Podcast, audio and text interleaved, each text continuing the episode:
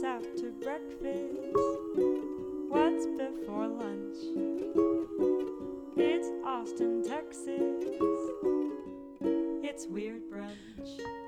All right, Lisa, put on your headphone. Oh my god. Lisa, you better tune in before you tune out. You know. I'm dropping out, Yeah. man. Didn't drop out. No, John was watching Tropic Thunder, which I know is like a problematic movie, but it was meant to be problematic, like Yeah. as a joke. Yeah. Anyway. No, but I forgot Tom Cruise's weird little cameo in Yeah. Tropic Thunder, and he's it's funny to see him like. It's him and Matthew McConaughey sharing a scene together too, right? Well, Matthew McConaughey's in it throughout. Yeah, but, but, Tom them in a scene yeah. together is just like It breaks my brain. what a weird. I also I miss funny Matthew McConaughey. Like Yeah. he was cute and funny, and like I appreciate his serious roles. Mm-hmm. And I, like we've talked about it before, I fucking love him in True Detective Mm-hmm. so much. It's probably my favorite thing he's ever done. Mm-hmm. But like, and you know the Lincoln commercials, of course. Yeah. But uh, Rolling that booger in seeing him, yes, and the booger, seeing him uh, in that like funny PR management role, and like I don't know, I just I miss the fun days, Yeah. you know. But I also great. I love the dark shit. So Yeah. there's feel a like- really and good at place it. for all of it. Like southern dark shit too is like my favorite. like yeah. southern Yum, I gothic. eat it Oh up. yeah. Give me those trees. Give me some kind of like some weird moss. There's incest Mhm. somewhere. magical like- realism. Yeah. Weird yeah. fireflies. Uh, Yes. Yes. Mal- Just that malaise of like a Mhm. hot, swampy, Peeling paint. small town. Yes, no breeze No, whatsoever. just the cricket Yeah. noise. Oh, crickets. sign me up. And some frogs. Long white linen dresses. Uh-huh. Yeah. I don't know why frogs sound like that in They movies. do. I mean, sound like The bullfrogs Grudge. way louder than that. Yeah. God, bullfrogs are loud. There's at one that. right there. Is that a bullfrog? No, it's Lisa. No. What It's was Lisa. it, y'all? Oh, where, did that come from? I just, it's like it was behind me the whole time. I don't know. What? What? Is there a bullfrog in your house? we have to find it. Yes. That would be chaotic, but also fun. Finding a That would- bullfrog in the house. And trying to catch it. I I'm, can't. I'm I definitely chase like lizards and frogs and Oh, stuff same. whenever I see them. Yeah, but they're so hard to catch. Yeah, and then right before you Not a grab it, you get a little toad. scared, and you're like, Yeah. Toads Yeah. are easy though, Yeah. and they're They'll so pee on you, though. yeah, yeah. gotta You pick gotta, 'em up. ki- get 'em we like both that. did the claw Yeah. hand. to Yeah. pick 'em up. I've been peed on many Have a you? time. Oh my god, by are a you following that toad. guy on TikTok who? Um, so he in the back of his house, there's like swampy land. Oh, the one who has like have frog army. million Yes. So he got a huge frog army. Yes, He scooped. He got a bucket and scooped up as much fra- uh, tadpoles. Not even Or tadpoles. they were frog eggs. eggs you as know, he could. because Uh-huh. they're just in Like gel. bunches. It looks like little chia seeds yeah, when exactly. wet. And so he took them and he has a pond in his backyard. So he threw them all in there and they're turning into frogs and there's millions of them. He's like, I think there's like three million frogs. and they're at the point, I think they're like growing legs. Yeah, so they're, they're- very close. That's a Bible. that's that's it's a a, Bible plague. thing. Yeah. I'm so Ugh, excited to see millions of frogs. I can't wait to hear that with the the and the Oh, yeah. ancient plague into God, from the Prince of Egypt. I'm so glad that Prince of Egypt is having a like Ugh. research. I, that I I love the Prince Never of saw Egypt. it. goes so hard. Oh. It goes so Haley and I hard- were obsessed. obsessed we would make up like dances to this kind of like it's not even like The- Disney music where you can you know Right. Because I think it was fun. guitar. Solbeck, Sinbeck. Anubis. Yes, Anubis. it's so good. I think it's because it's, It's kind of like playing with the witchy. big boys yeah. now. Oh, it's so good. I want to rewatch it. It is. Anyways, yeah, I'm just too emotional to think about the song Where she's like putting the baby in the reeds. Moses in the Yeah. reeds, and it's like You've I- always been. Why are you so know. emotional? I'm not, I'm- I I'm like clicking? just finished my period. Also, Oh. like I am Oh. I just started my. I'm not in it. I'm just. It's a mystery to me. I never know when it's it's 'cause happening. this fucking this week was cursed. That's what it is. Yeah. Something's in the air. Yeah, No. it's, it's the t- it's the fucking bullfrog in our house. It makes me cry. See, there it is. it's like the Did you hear sad it? clown in The Sims that shows up when you're depressed and won't Yeah. leave until you cheer it up. But it's Yes. like the ominous Yeah, frog, Yeah. frogs. But um, the depression bullfrog. the depression bullfrog. Yeah. This week is a curse. I mean, obviously, we had the shooting. Ray Liotta died. dude from Depeche Mode died, and Caitlyn is leaving, and now I'm thinking about sad songs. So cursed week. What It's faces just are you making? Well, no, because you, I don't- you're not wrong. I felt like you were gonna keep going because I'm certain There's, there's, more. plenty of things. Yeah. Like the cops. Like, can we just talk about cops? No. Okay. God. Mm. It just keeps getting worse. I know, It it's just keeps insane. getting worse. That I've been barely. Pa- Sorry, I'm attention. adjusting a little. Oh, so it's you'll, okay. I'm hoping this will help. I've been the like barely paying attention because I just, you know, I'm, I'm, a, I'm a, You have to have a little bit of detached to operate. Yeah, if I'm gonna wake up, uh, yeah, like I don't even think I could pee right Yeah. if I. So, but one thing I've been. It just comes at- out tears. Yeah, which 50 50 All is my already. pee is tears. Pee is tears. Yeah, Okay. Um, it worked. That's okay. but sorry. yeah, like it's just, it's wild to me how much it's like, well, well, actually. Yeah. And then it's like, well, but wait, but, uh, and Yeah. Mhm. uh, just say what happened. Yeah. Just give me a timeline. Yeah. We're all aware. And it's and that's just what's being shared. That it's Yeah. how much worse it actually is. And then fucking Abbott at some point in a, a press conference saying that it could have been worse. I just and you're like, how he? he, Yeah. said those Yes. words. he said, He prevented it or whatever from, be, from being It worse. could have been worse. It could have been Is worse. that, And was that- that before he was like, I didn't know everything about what the cops did? I don't care. I don't. Yeah, it knowing that doesn't 19 matter. children died, how could it be? No, a hundred worse? percent. A Yeah. hundred percent. But w- I think when you were like, they did the best they could. That's why I'm like, wait, right. wait, wait, No. wait. like no, they didn't. He must have. Re- that's what he retracted. Because I was like, what did he even say that he's feeling like he needs to retract his support Him? of cops? Yeah, and they Right. He's retracted He's nothing. shameless, Nothing. no soulless, Um, Legless. Legless. Oh, There you go. we got there at the same spot. Oh, we don't love need to be. We don't need to be ableist about no, this. no, No, no, no, no, no, no, Um, but yeah, like even that. It was it the sheriff of the county was like, we're embarrassed at our response to embarrassed. this. You're embarrassed. Yeah, like oh, I'm uh, sorry. You're Boy, is there egg on our face. Whoops. Yeah, Oop. I just, I, I don't know. Yeah, like words like we're ashamed or we're embarrassed. It's like fuck you. I saw some girl who just like put in her story like this is such a shame, and I was like, this isn't a shame. Yeah. like this is far, far, far deeper past Yeah. shame. Like, and I know she was probably just like being like, this is sad. but But I also wanted to be like, more. are you fucking kidding me? Yeah. A shame? Like a shame is that you missed your bus. yeah.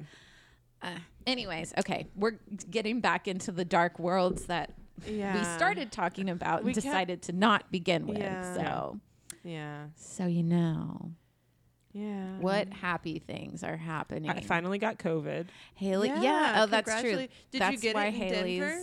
Um, we're I think so. Mhm. Maybe. Mm-hmm. we also got exposed to it outside of that. We, I don't know. It doesn't matter. We got it. It was horrible. We got really sick. That sucks. Yeah, I was laying in bed like triple vaxxed. Like the government Yeah? lied to me. Mm-hmm. No, that's not true. I Please felt the get same way though. Please, Please get get vaccinated. vac- I didn't end up at the hospital. I had two days that were really rough with like high fever. Wait, Flu. you just said you did end up in the hospital? No, Okay. I didn't end up in the hospital. I just didn't tell I you. was like, I was like, "Don't bother." are you fucking No. kidding me? No. just sleep it off? I did. I Yeah. hadn't had a fever that No high in a long deal. time. I got up to like 102 and a half, and I told Brandon because so he was a couple days ahead of me in the sickness, Uh-huh. so I saw what was coming, which sucks. Yeah.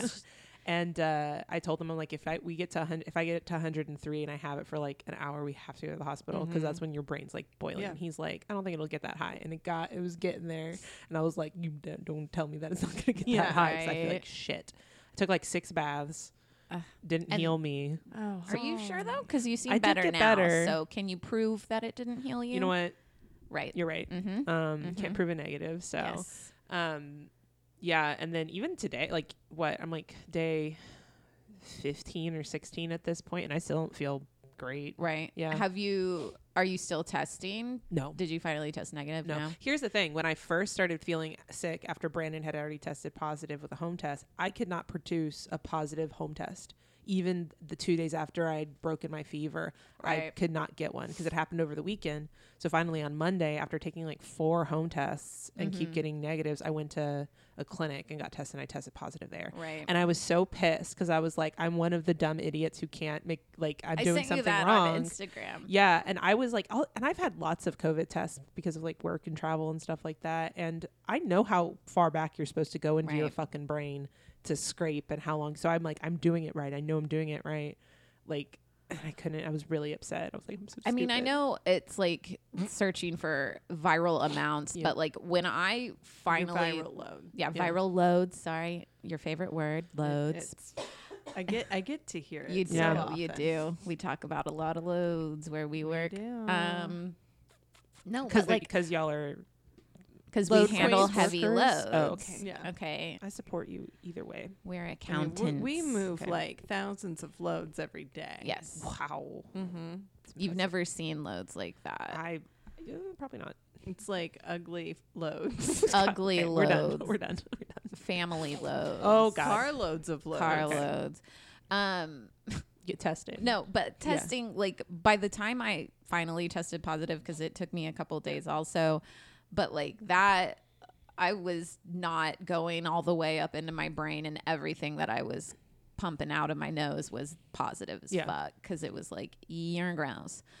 But also Is that what it says when Yeah. you get a positive? It's like nasty. It throws up yeah, on you. I bought I bought like you know the bitchy version COVID test. I So would it, it has the two lines and then it How- slowly comes on, up and says on. Are you gonna go pregnant? How do they not on have at home tests that have commentary instead? Yeah. Like a pregnancy test that says, oh no. yeah, Oh, that's shit. exactly what I was. shit. Or even like, congratulations. Maybe you can get like a positive but you one. like you can pick which which response. Yeah. You want. Yes. like if you have to do a, like a pot test for your parents or something, Yeah. and it's like pack your bags. or and or it's like things are irie, man. yeah. Yeah, I agree. Uh, that'd be very funny. it'd be a fun thing though to like partner with since we're in Texas and abortion is going to become gone Yeah. basically to partner with some one of those companies out of state that's like trying to still help women Yeah. and be like if you send us a picture of your pregnancy test that says oh shit bitch we, We will, will send, send you of, of a the pills, pills, or whatever like uh, making lemons out of lemonade, making fetuses, fetuses out, out, of, of zygotes, sure, Make- or making, making biomedical waste periods out out of of fetuses. fetuses. How like because you It's all real bad right now. yeah, It's all real bad right now. really, really sucks. Before Roe v. Wade gets overturned, if you are someone who is capable of getting pregnant, you can go to planc.com and order um, abortion advance. pills in advance. You do not have to show pregnancy to get them.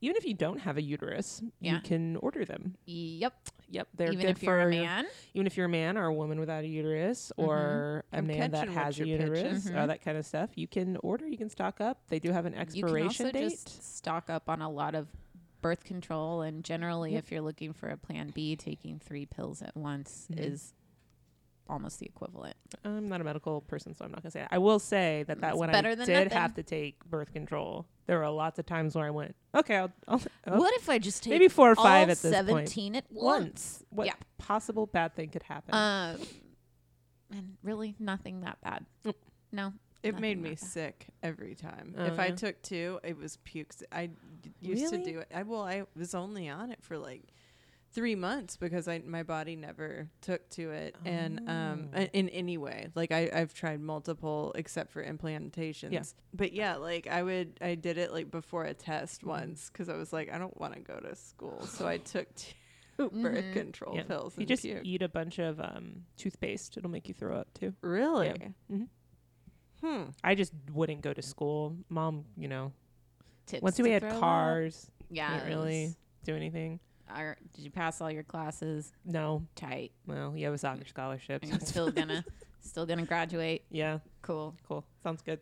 um No, I'm pretty uh, happy that I got to have that really convenient hysterectomy a couple of years ago. Mm-hmm. Yeah. The timing probably of get it into all. something. If it continues this way, they'll start outlawing like Women without women uteruses. or hysterectomies in general. Yeah. Probably something like that. it's that. already very difficult to get Yeah. one. I only got one because I had a giant, giant Right. fibroid. But then there's of also me. like people who conscientiously sterilize. Yeah. I know a couple people who have done that. And getting a OBGYN to sign off Yeah. on it's real hard. yeah, so I don't know. Yeah. I love my gynecologist. so- Everyone is horrible. Everything's In bad. fun news, I found out that if you can prove that you're 30% Irish in blood, you they'll like legit let you immigrate over to Ireland. So Lisa, you can get you there. got that shit in there, right? You have to have a Uh-huh. college degree though. Yeah, you have to have a college degree. I She got that. that. Oh, I, oh, I don't. It's a state school. You know what? What? We'll get you an honorary one I get like from like a ACC. DeVry. Also, could you like get an associate's? Does that count? Um, I don't know. I'll Let's call, call, the consulate. Ireland. Yeah, Call Yeah, Ireland and I'll and call it up. ask them about Uh, it. Sean O'Connery. Yeah. McGilligan McGilligan. McGregor McGregor. Yes. That's Scottish. it is. That's fine. I They don't, know. Jinx. Y'all are immigrating anywhere. no, uh, no country will want me. Well, on 23andMe, it says like 85% British and Irish. Yeah. And I wonder I'm if they're going to. sixty-two percent. Do they trust ancestry or is it lineage you have to show? Like, do you have I think to we could show- prove I'm adopted. Suck dicks. Ooh. Suck See, dicks, Ireland. Yeah, that's true. But you got blood. I do. Just have ask blood. them to like. w- So if you have Irish blood, part of it comes out green, right? Like I was Um, gonna say it's gonna come out part of it's alcohol. whiskey, alcohol. yeah. that- yeah.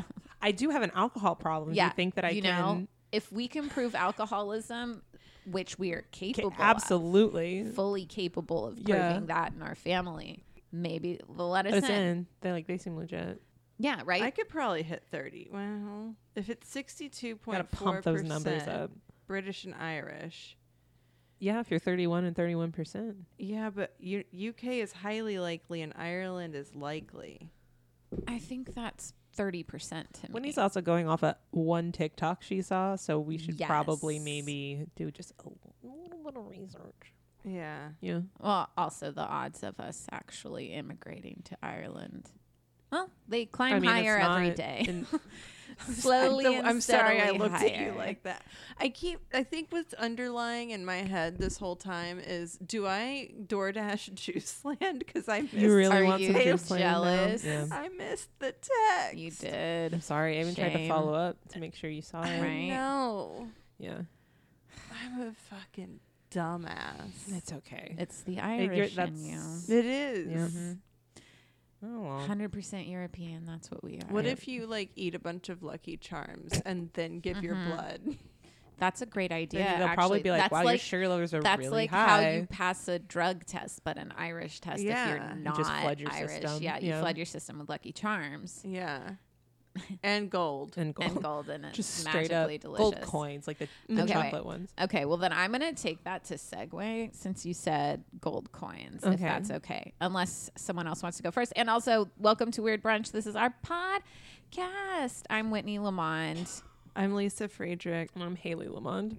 Ew. I know. You I'm just sick. I cough feel and good. sneeze. You you don't feel good currently? I mean, in a kind of general way, I don't Sure. feel great. Well, Why? maybe it's your attitude. You know what? Let's get some toxic positivity up in Yes, here. Make me feel bad for feeling bad. Okay. Yes. Take the Rachel Ugh, Hollis I'm method on happy this. to do I would it. love to. Well, tell us about your your gold doubloons. You want to talk about some sleeping booty? Y'all? How many loads of booty? Yeah.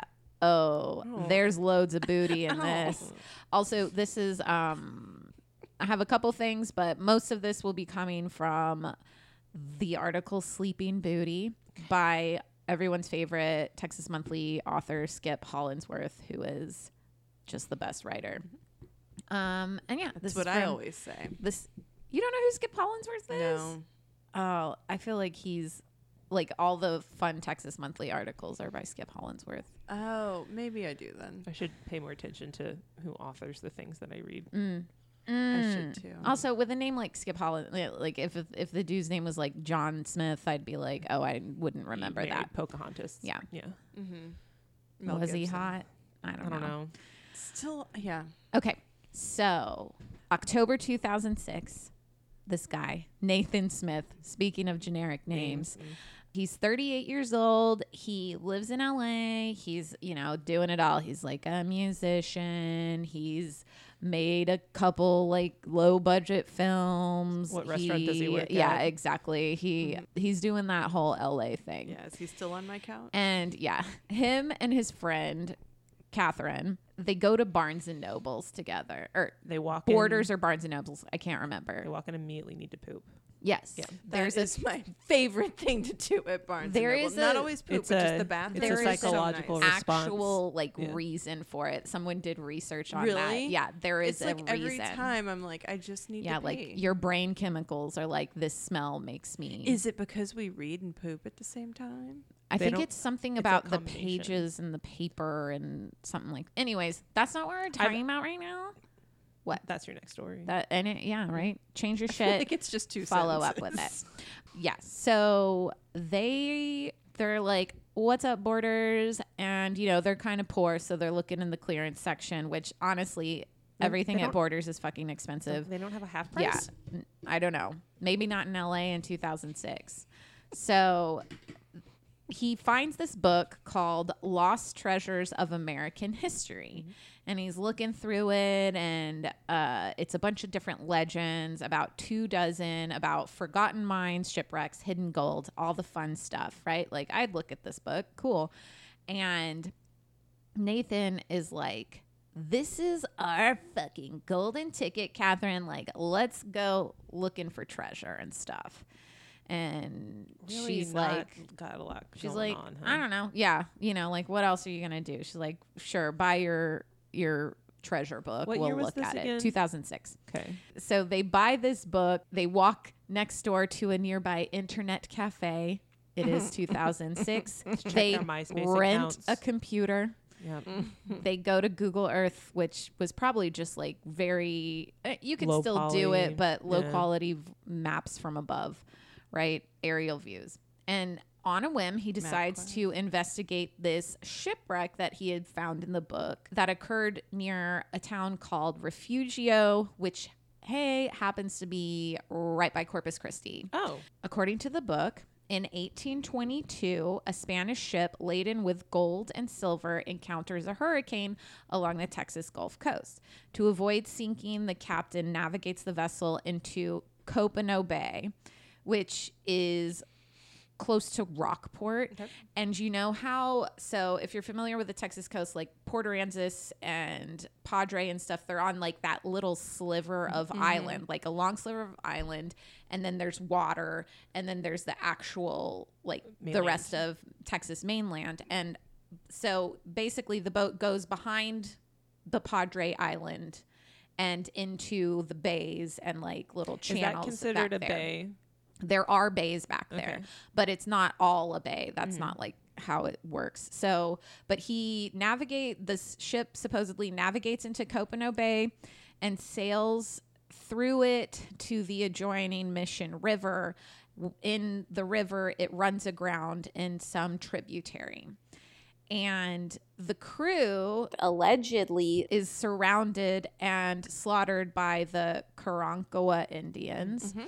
Who, How, how big is this boat? They were some of the. so the boat is it's called um I'll get to it. It's like Brigadine, but it's not quite. It's like a little different. Supposedly it's a three-masted boat. So like f- ten ski-doos.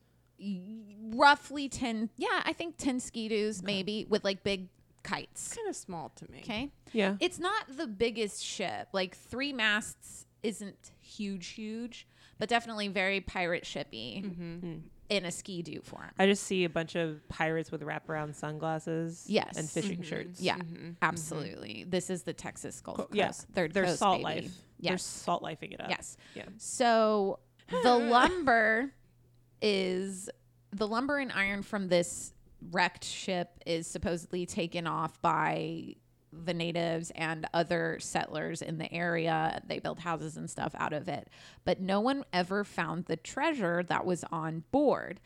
And so supposedly somewhere near this tributary or creek there's a layer of prairie soil and underneath it lies one of the greatest lost treasures in the history of the United States. Experts suggest it may be worth hundreds of millions of dollars. And Nathan is like, Google Earth on my rented computer in an internet cafe. He's like, holy shit, I found it on, On Google Google Earth. Like, look at this. It's in the near ish this area. And on Google Earth, it looks like this basically shoe print from above and some type of But how would he know? Creek. Because there's like shipwrecks all the time. So, right. But him and Catherine are like, we're smart. fuck it. You know, we don't, we're, we're starving artists in LA. Let's go. And they end up driving 1,500 miles all the way from LA to Texas in their treasure car, which was an old Thunderbird. And this sounds stupid, right? Yeah. Most, I mean, I would be like, I don't know about this. Mm. Yeah. It seems like it seems like a fun adventure that you Sure. can go on that probably won't result in anything. Sure, Yeah. yes. Sure. Why not? And he's like, Get someone to cover your shifts at the the chicken shack yeah, that you work sure, at. exactly. Cancel the one gig that nobody's going to anyways. Yes. Get on the Nothing road. against a chicken shack. Nothing though. against having a gig I that nobody goes to either. Well, I've been there.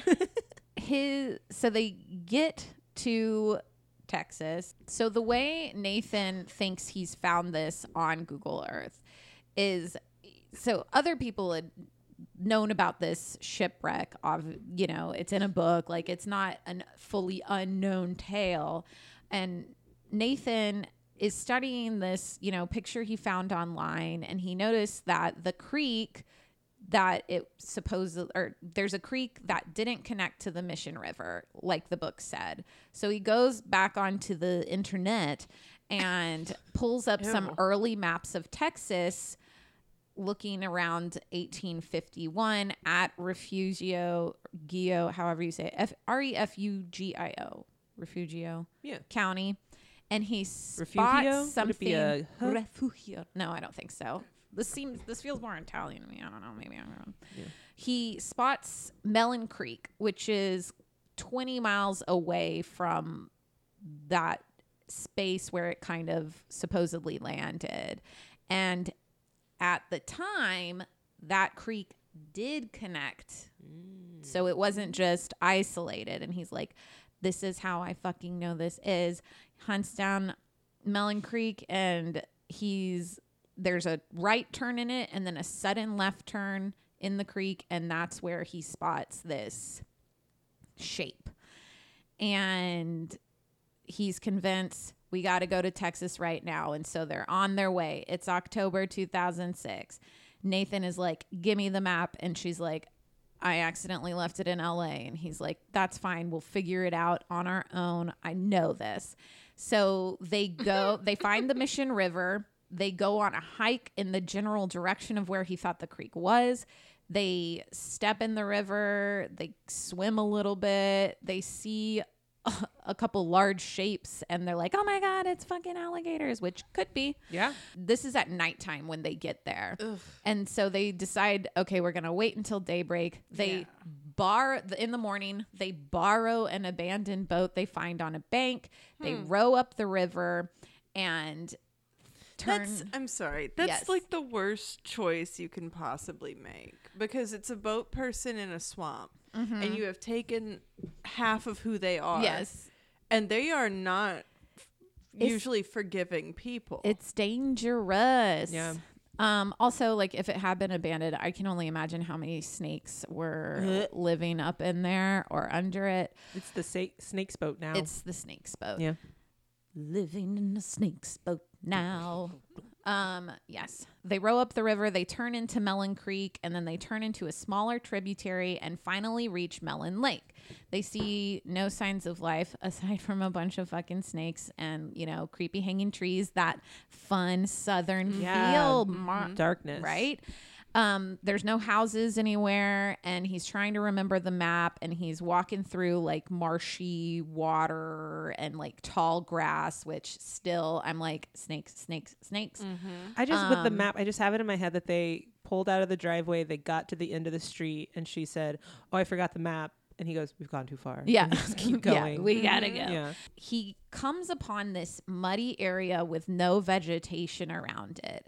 And Nathan is like, this is it. Because old rotting boats have this thing called creosote. It's like mixture of mm-hmm. chemicals and stuff that makes this kind of carbony looking dirt mm-hmm. where stuff can't grow. Mm-hmm. And he's like, this is fucking it.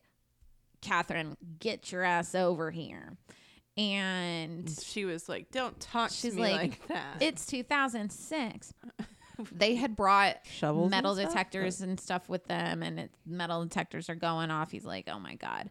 So Nathan is like, we got to find out who owns this land by the lake. I'm going to call the sheriff. And he calls a guy named Sheriff T. Michael O'Connor. So, who are the O'Connors? Is that like Port O'Connor? Possibly, yes. Ooh. Is that? I assume that's a Texas coast. I just said the something I Not uh, back came to up. mind. I'll look. I'll Google it. So, the owners of this property happen to be members of the O'Connor family, one of the most powerful families in South Texas. Yeah. Yeah, Port O'Connor. It has to Okay. be that. in South Texas. So Thomas O'Connor came to Texas from Ireland in 1834 and was reputed to be the state's richest man when he died in 1887. He had accumulated over 500,000 acres and had over 100,000 head of cattle. In 1933, his heirs become even richer when a wildcatter named Hugh Cullen, wildcatter, I thought you would know that word hmm. because it's an oil term for dudes who go hmm. and prospect for oil. Oh, So, I wasn't around in the 30s. yeah, you know, he's a wildcat. I thought it was like he caught He caught yeah, or like the Navajo State man. Wildcatters. Yeah. Yeah. Yeah. No, it's just an oil dude. So they find oil, lots of it, on the O'Connor family land. And guess what? Even more ongoing money Texas in tea. yeah, Texas tea dollars, royalties. The Oh. O'Connor family was and still is super crazy rich. And so when he calls up the sheriff, he's like, "Oh, Oh, oh, sorry." So he calls up the sheriff, T. Michael O'Connor, and he said, and the sheriff is like, he kept telling me, "quote." Take heed. Texans don't take kindly to people trespassing on their property. You did not say that Mm. country enough. take. I mean, hey, take heed. Uh, we don't like Take it when you're on our land. Texans don't take kindly to people trespassing on their property. And Nathan said, I tried to be as nice as I could, and I said, You take heed. That's not. That's not, a- nice. That's not nice. You say, okay, sir. So, End. that yeah, Yeah. you don't heed I anyone don't think that he's from you around first. these yeah. parts. Also, like, I would, You can't heed a heed. yeah, you can't meet a heed Don't with heed a me. heed. I heeded you. Yeah. Yes. Yeah. So there, Nathan and Catherine tried to say something. Now the O'Connor family is kind of tipped off. Also, they're this is on their land Yeah. for sure. Also, they ain't from around here. And they aren't. You They're get your asses back to California. Californians from like it's so classic, like Yeah. city slickers or something, right? Yeah. And Coming so- from California, raising rent prices and stealing our gold. right. Nathan is not. He's like whatever. There's gold and silver out in them there creeks, and He's uh, like, whatever. I'm going to the mall. yeah. Yeah. I'm gonna be in the su- like yeah. Anyways, We have no concept of what people in California do. having like you know their they go to the mall. I'm they gonna ha- surf they, this they, bay. they they bleach their hair and tan gonna. and drive on the 105. You know, he whipped out his guitar and played Wonderwall oh for sure. Oh yeah. So today, yes, like an accent. Mhm. despite their metal detectors going off, they hadn't like actually dug anything up. They have no proof. And Nathan is like, Well, I still want to have a legal claim to this potential shipwreck that I found. So he files a lawsuit dramatically named Nathan Smith versus the abandoned vessel. in which he sought title to the ship he claimed to have found and ask for an order preventing anyone from trying to stop his recovery efforts. He then applies for a permit from the U.S. Army Corps of Engineer. Is it Corps? Corps. Core. Yeah. Corps, uh, U.S. Army Corps of Engineer to excavate the site. There is I no que- so. Do you run the legality? Like, what ground do you have to Also, what come other here from yeah. California, find some lake, and Yeah. be like, I own part of what's in here? Well, there is a certain amount of discovery. so there, so there is. Yeah. So I feel like it's kind of like a patent, maybe. Mellon, so Mellon Lake is most certainly located inside the O'Connor family land.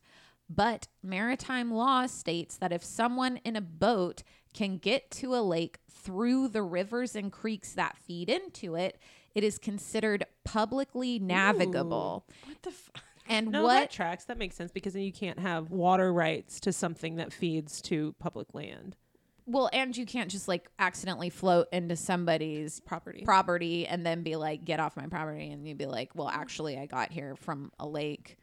So fuck you. you can still tell him to get off. Your Yeah. property. yeah, They definitely still do you it. like try to catch Take me, heed. but you also away. think about like this is marshy wetlands. W- what Uh, do you consider a so lake? what about an adjoining lake that sometimes fills up with water and rain and it gets, you know, fuller at certain times? Does that still count? I feel like maritime those- laws in general. It is. It's interesting. Those are also considered navigable, which is I as guess that's say, the key word. Is is it navigable? is it navigable Yeah. in a By boat? a boat. yeah. Yeah. and that's no different from like how the Rio. Grande can, you know, get down to a trickle and then it floods and then it's back to its normal glory. Uh, so they held a trial. Judge Hittner, a non-jury trial in December 2008 to gauge the merits of Nathan's claim. The property belonged to Marie O'Connor Sorensen, who is one of the family's like great grandmas who had died early earlier that year. And the execute the, the executor of her estate was her daughter. And she's rich. She lives in San Antonio. She's like, I can't even believe I have to fucking come to this stupid trial. She was so unhappy she had to attend that she refused to shake hands with Nathan, Nathan who showed up wearing a striped suit, shirt, and striped tie. So looking like a crazy Very, person. like vertical stripes though. I don't know because it does sound super uh, Beetlejuice. I'm kind of into it. I mean, It's cool. maybe. I don't know. It seems assholey to It me. sounds fuckboyish. yeah, like I Yeah. don't like it. So O'Connor testifies that there is no ship anywhere near Mellon Lake or Mellon Creek. She said that according to local history, a house had been built from the wood and iron of a lost ship, but it was on a ranch that was miles away from their ranch. And Nathan took the stand, and Walker, so the O'Connor's attorney asks him a bunch of sarcastic questions about his inability to make money from music and films and is that why you're out here hunting for treasure and That rules. That's very When- funny. then the attorney asks Nathan to talk about other treasure hunting expeditions he had undertaken. And without the slightest hesitation, Nathan declared that he had also found Jesse James's buried treasure on Google Earth as well. He explained that he had not gone to look at for it yet because he thinks there's a death trap there in the form of a giant teetering rock just outside the entrance to the cave where this treasure is buried. So everyone in the courtroom seen the is like, you Yeah. are delusional. yeah. And by late April, so April 2007, or yes, t- uh, is that right? Probably. 2007? I can't remember. No, remember. you already said 2008 is when the trial started. Okay, so April 2009, Judge Hittner issues a ruling, and he's pretty y- judgy about it. Like, Well, that's his like job. neutral, right? Cool, thank you. He didn't give Nathan the title to the vessel like he wanted, but he also refused to prevent Nathan from continuing his efforts to recover the ship.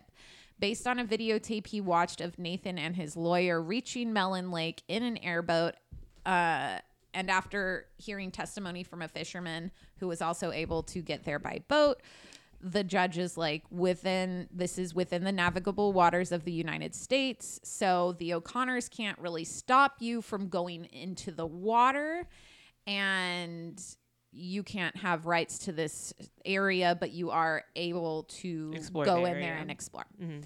And Nathan is like, fuck yeah, bitch. He wants to complete an archaeological survey and attempts to get the image. He wants to like go out there and do this weird MRI like scan over the lake.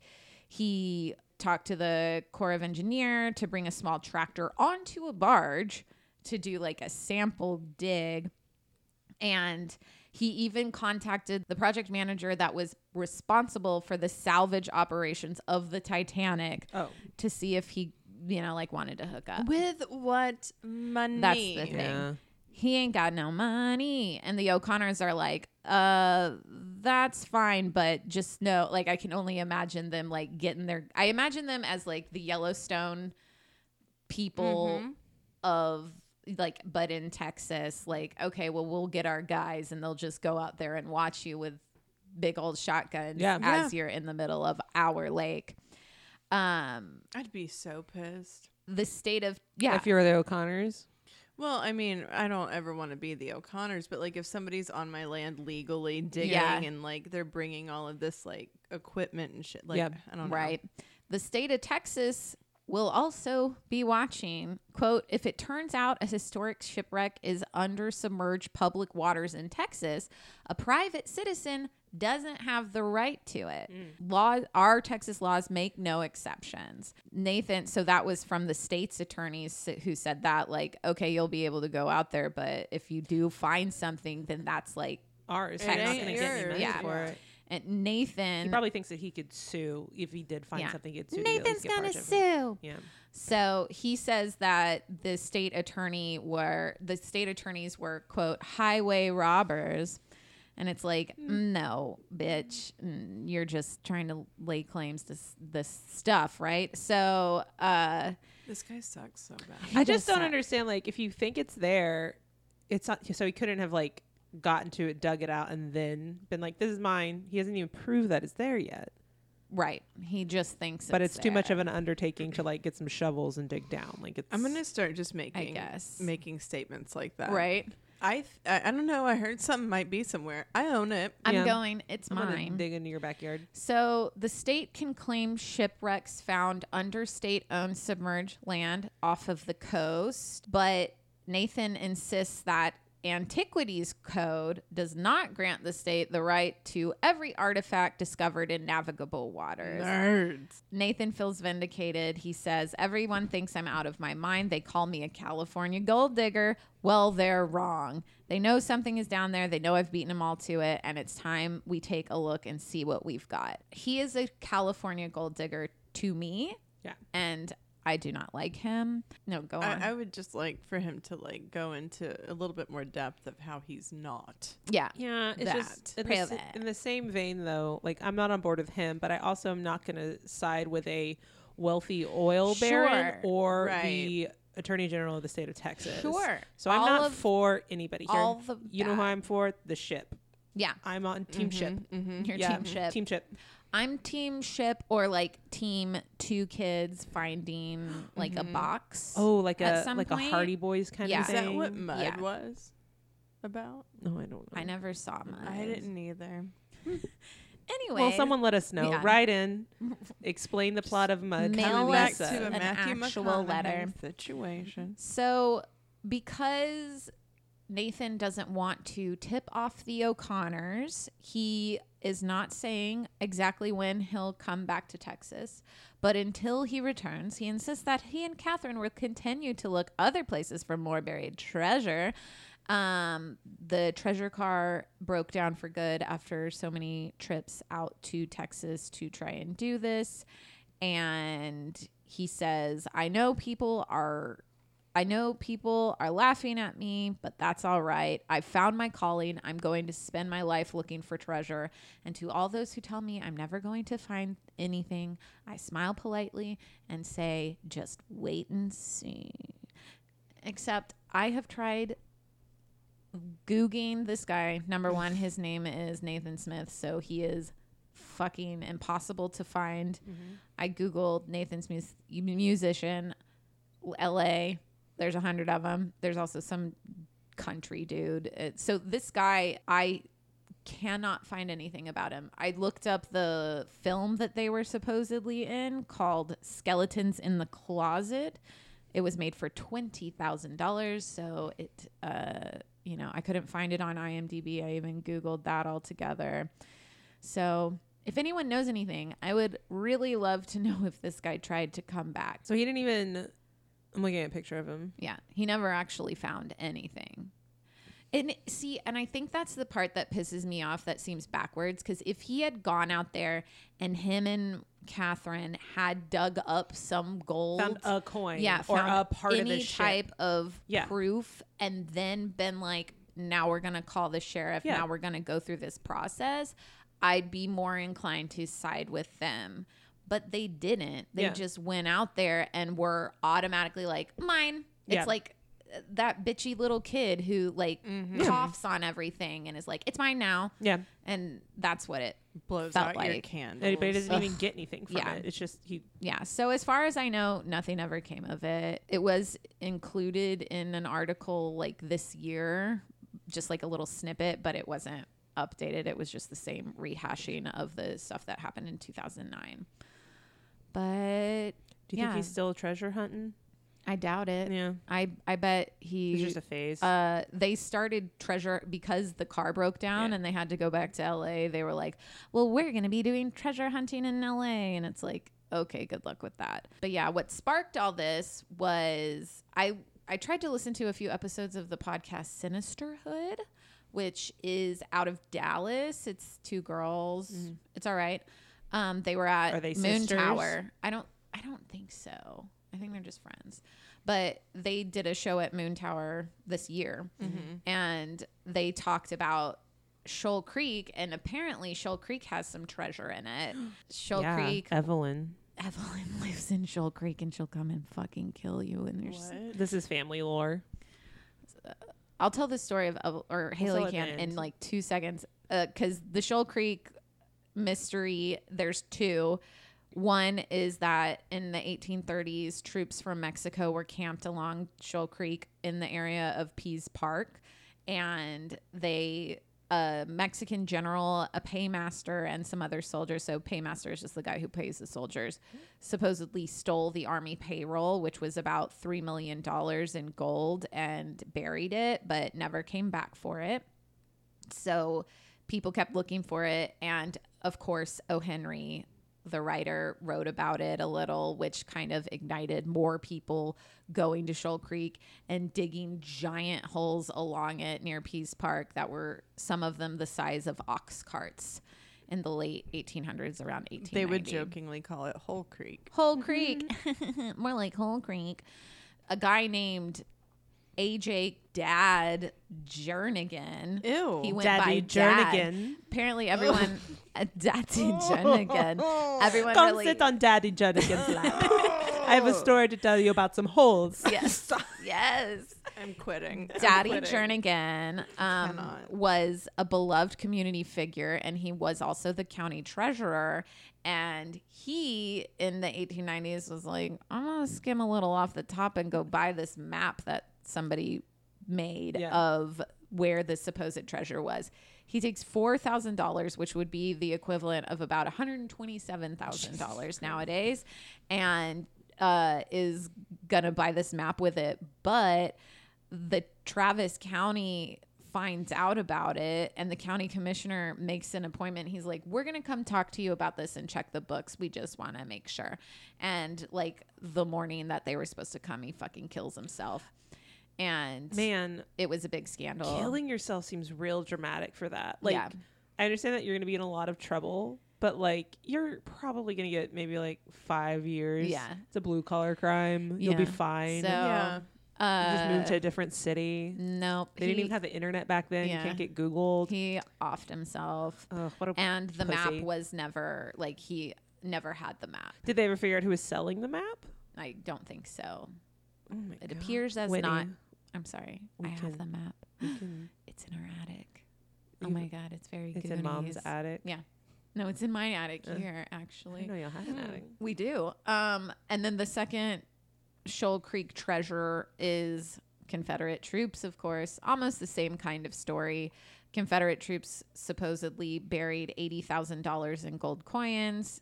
Coins. Um, coins.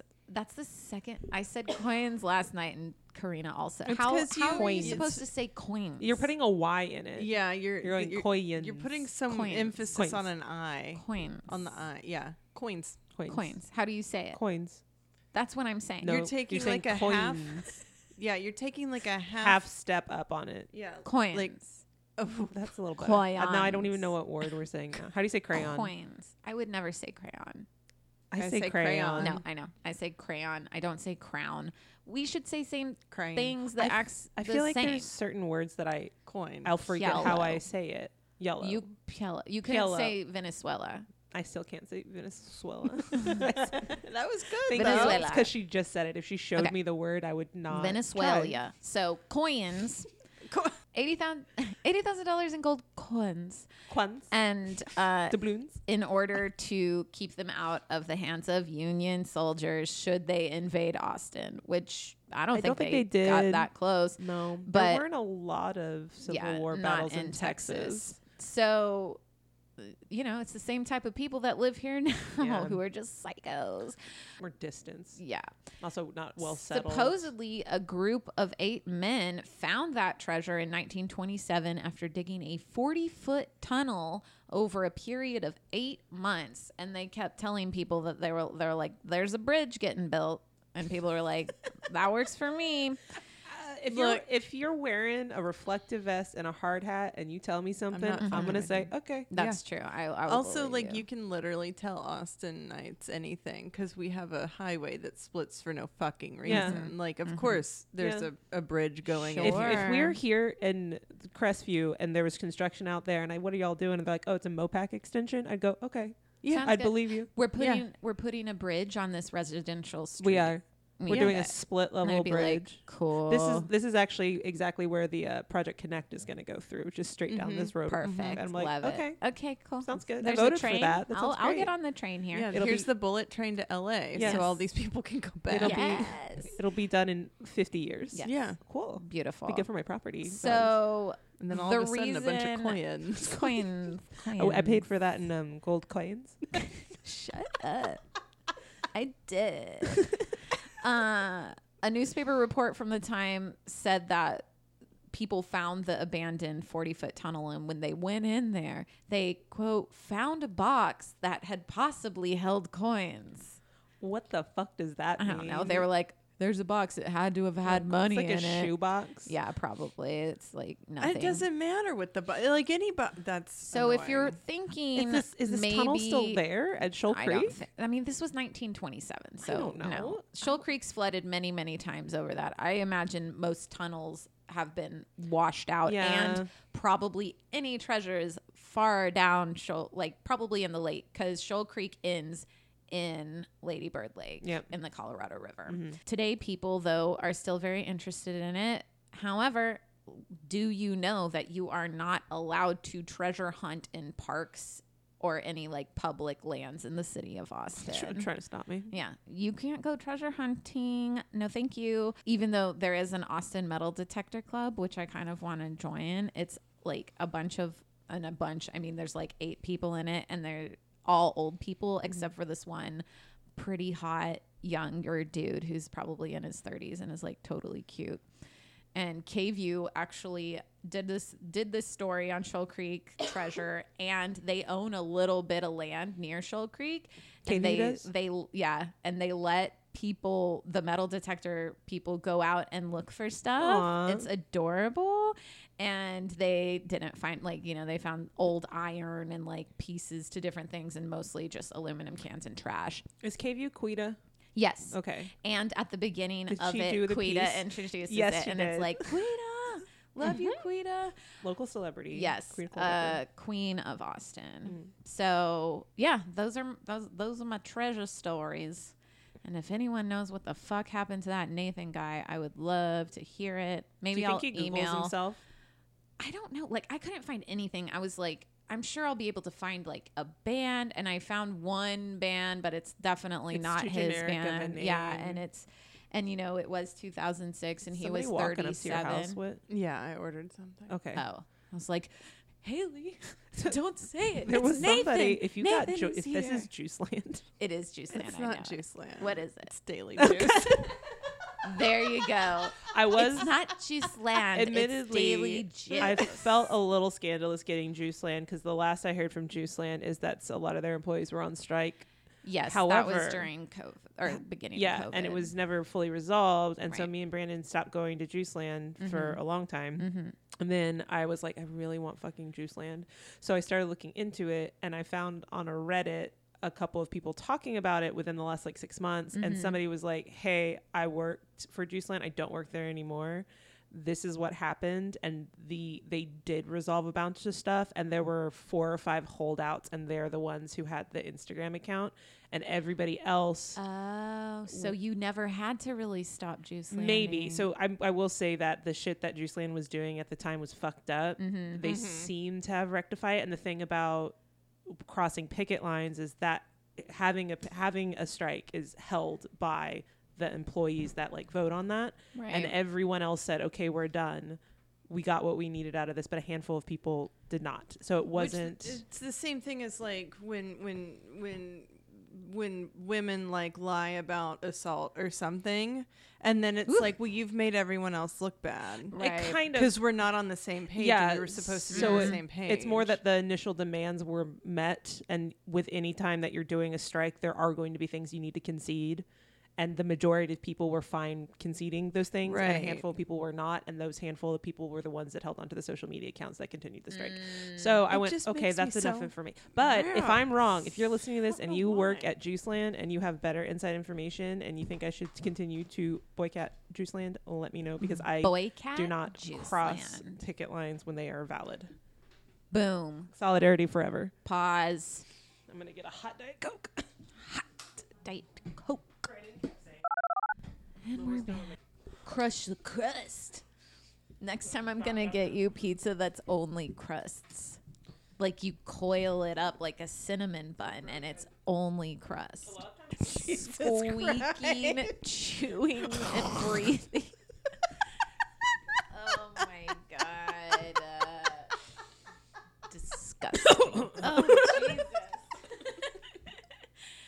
Ouch my ears. It's also fucked up because you haven't had your headphones on for any know, of I what you even just hear put it. us No, through. You can't you can't hear any of it. okay. It's You know, some people love that. That's ASMR. no, Yeah. I don't know if that was ASMR. Oh, yeah. That was like Not your kind of. truly upsetting. I I understand that they're No. Stop. Holy shit. Stop shit. trying. Is it delicious? Yeah, do you wanna Yeah, try I want to some? try What is it? Which one is it? It's She doesn't remember. it's from Daily Juice, which I've not. I'm not a, a common. Eh. It, That is really Let me good. try it. yeah, It's like banana-y and and like- cinnamony. Yeah, it's good. Do you order these off Amazon? Are these mine? No. I got them at like Forever 21 or Oh, something. God. Why would I Haley lied steal cheap gold hoops from you? Because I like have these exact same ones. Mm, they came in a pack of like gold. Do they bronze hurt your holes? Not those holes. How are your holes? Do they Um, hurt your hole? Quick like your hole ear check, holes? everyone. mm. That one's good. Verbose hole. Mm-hmm. Banana y. I think Juicy most of baby. them are good. Most of my holes are all right Mhm. right now. But no, they don't. I just took them off because the headphones were squishing Yeah. onto my head. Uh, okay. Okay. Haley stole them from me. With Mm. you. She is still my little I would sister. just tell you. you just angrily glared at each other for a moment. Um, I Lisa, think everybody probably felt that. yeah, it was palatable. There, I know. Uh, we should just call this TikTok talk for a sec. TikTok talk. There's a trend right now though that's like my sibling, and most of it's my sister made me do this, Yeah. and it's like. One time, my sister told me that if I didn't give her five dollars, that uh, Barack Obama would attack me in the middle of the night while I slept. Like Yeah. weird shit that You do to your kids siblings. tell their Mhm. Yeah. sibling. Like, yeah, it's incredible. It's re-traumatizing. I love it so much. I love seeing it because Yeah. I think of all the stuff I used to tell you. Well, like Evelyn, we didn't Yeah. tell the oh, story Oh, of God. Evelyn. yeah. And that wasn't us. That Yeah, was that was our- grandma. Our older cut. No, Amy and Lacey made up Evelyn. I thought grandma made up Evelyn. Grandma didn't make up Evelyn. Could you you say it as if Grandma Ozzy wouldn't do something Okay. like that, and she absolutely would. Evelyn, the story of Evelyn, and I don't, I feel like we've told this before, but the story of Evelyn is that. so every Christmas or Thanksgiving, we would go to my grandma Ozzy's house for the holiday, right? And Ozzy's house was on Shoal Creek, tie in right there, right? Uh, so we always thought the water tasted weird at Grandma Ozzy's house. And Amy and Lacey told us it's because of Evelyn. And Evelyn was their third sister who Grandma Ozzy got mad at one time and murdered, drowned Oh Evelyn in the God. creek behind her house. And so every holiday, Evelyn wakes or comes to the house in the morning and wrings her hair out in the water. And that's why the water tastes gross. That is And also, if you went down to the creek by yourself, Evelyn would you come and grab see you. Could see Evelyn. Like She'd pull you into the water and drown you. what.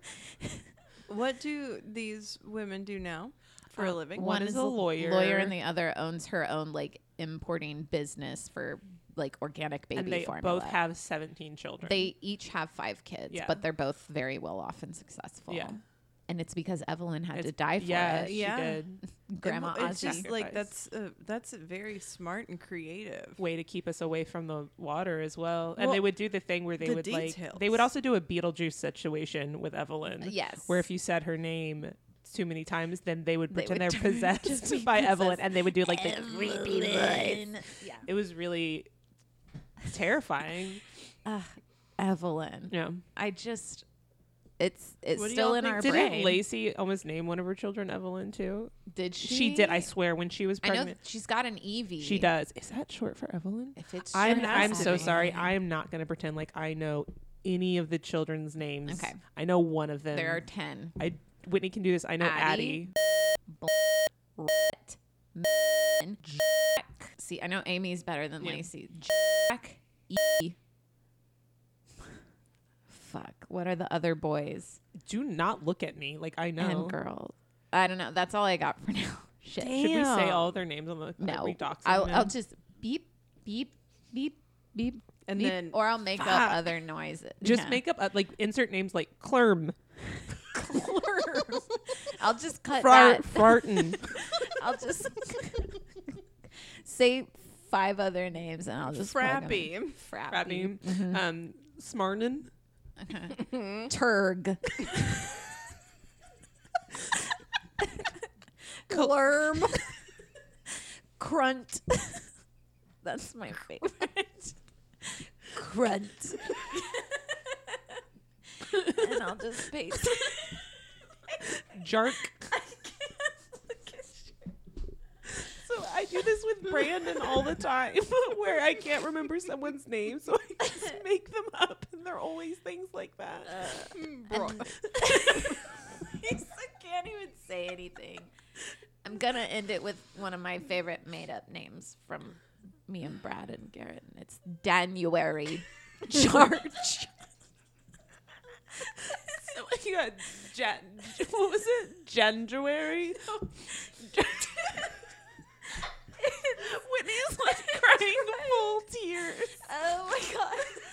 It's January, like it's January March, but January Jarch.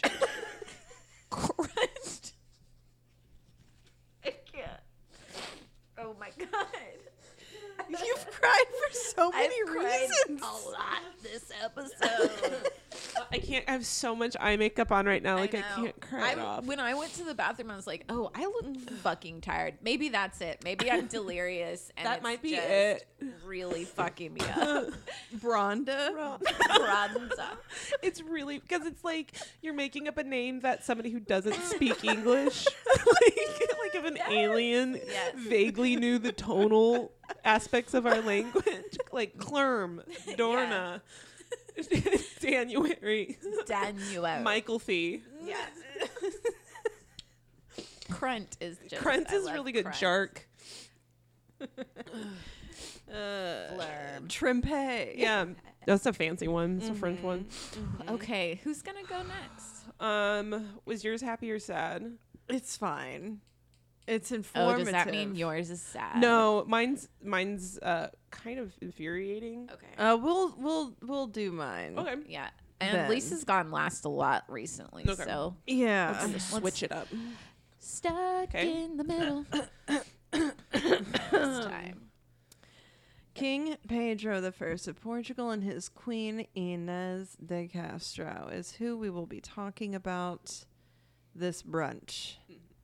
Brunch also sounds like a made up. Yeah, this is my son Brunch, Branch. and his girlfriend Klarna. Turnch. I don't.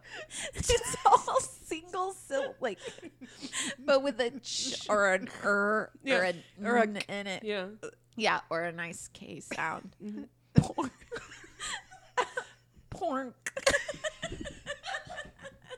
I don't know why it's so funny. either. It's so dumb.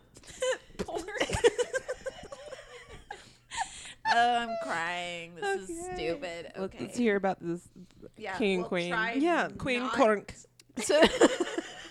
try not to think of anything. Learn. okay, I'm That's done. enough. It's not. We're done. yeah, we're good.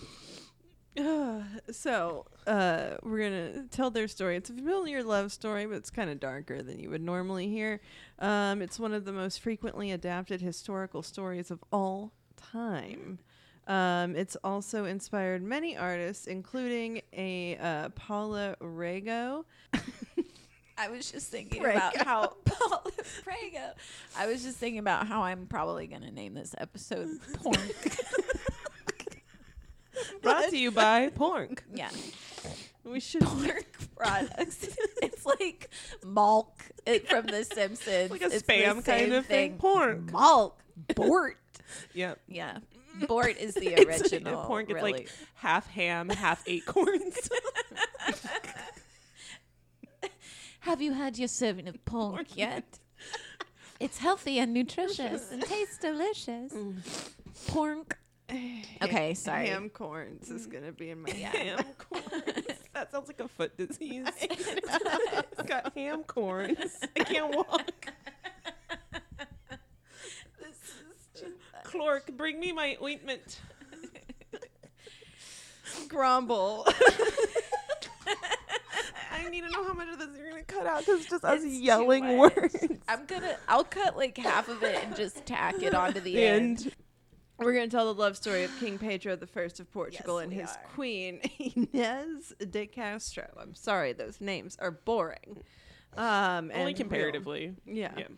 Um, this is a familiar love story, but it gets a little bit darker than you would think. I love it. Uh, it's one of the most frequently adapted historical stories. It's also quite uh, clearly apparent in quite a bit of art, and it's inspired many artists, including Paula Rego. I feel like it's maybe Paula, but it is a U. So Okay.